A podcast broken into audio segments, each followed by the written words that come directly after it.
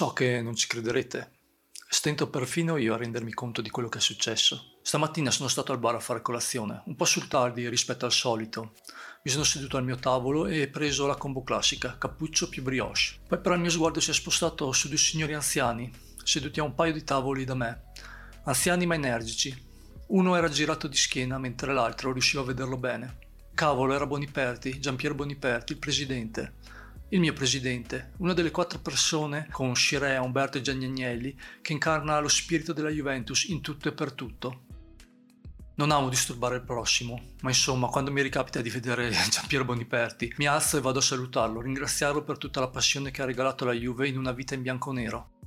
Se sono gobbo, di certo, un po' è anche merito suo. Mi ringrazia per l'affetto e poi con un cenno inequivocabile della testa mi congeda, in modo cortese ma deciso. Solo in quel momento mi rendo conto che al tavolo con lui era seduto Omar Sivori, il Pibe de Oro, il Pibe de Oro originale. Mi scuso per non averlo riconosciuto e per essere stato tanto maleducato, ma l'emozione di aver incontrato il presidente mi aveva annebbiato la ragione. Mi scuso nuovamente con l'angelo della faccia sporca, uno degli eroi della giovinezza di mio padre. Poi non mi resta altro che salutare e augurare una buona giornata a queste due leggende bianconere. Poi cosa volete che faccia? Lascio il mio tavolo e mi metto in quello vicino, alle due leggende bianconere. Spio la loro discussione. Da qua in poi la cronaca si farà meno fedele. Sintetizzerò gran parte del discorso. Ometterò dettagli inutili e quelli evidentemente privati. Poi probabilmente contaminerò alcune delle loro riflessioni con idee mie. Ma fa parte del gioco, no? Ordino una spremuta e una fetta di torta. Tanto domani vado a far finta di correre, come di solito fa Rabiot. Nel mentre sento Sivori chiedere a Boniperti come mai Allegri sia tanto odiato da una parte del pubblico juventino. Il presidente si ferma un attimo e spiega che ad Allegri non si perdona l'aver fatto meglio di Conte, nel senso che alla partenza dell'ex capitano bianconero una parte del tifo si era schierata con il tecnico salentino, accusando la società di non essere ambiziosa e di aver fatto andare via l'unico che voleva vincere per davvero.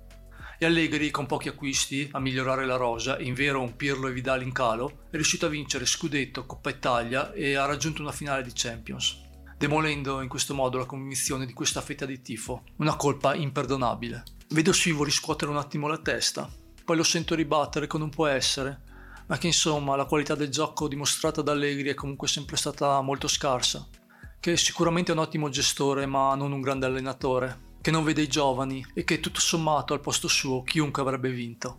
Boniperti si prende un po' di tempo per rispondere stavolta. Io ne approfitto per ordinare una fetta di strudel e un tè, naturalmente col dietor. Non vorrei ingrassare come un McKenny qualunque. Finito l'ordine torno ad ascoltare il presidente. Lo sento spiegare che intanto 5 scudetti e 4 Coppa Italia le ha vinte Allegri e non chiunque. E che la storia dei giovani è una sciocchezza, casomai è il club ad aver preso pochi giovani di buon livello. E anzi Allegri giovani a disposizione li ha sempre schierati.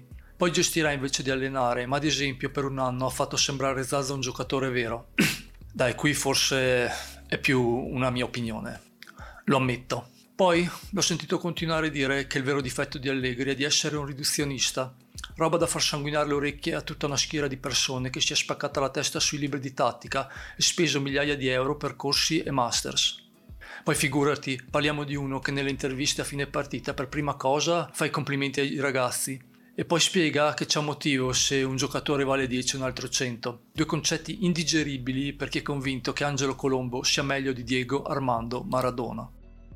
Poi mi è arrivata una telefonata e ho smesso di ascoltarli. Me li sono ritrovati dopo un po' alla cassa, erano lì che discutevano bonariamente su chi dovesse pagare. Ma Nicola, il barista, è un gobbo, un gobbo come me, e ho offerto lui. Io invece ho dovuto pagare. Il barista sì è gobbo, ma non è fesso. Vabbè, chi se ne frega dei soldi. Che mattina, che incontro, che emozione. Se non fosse che è capitato a me farei persino fatica a crederci.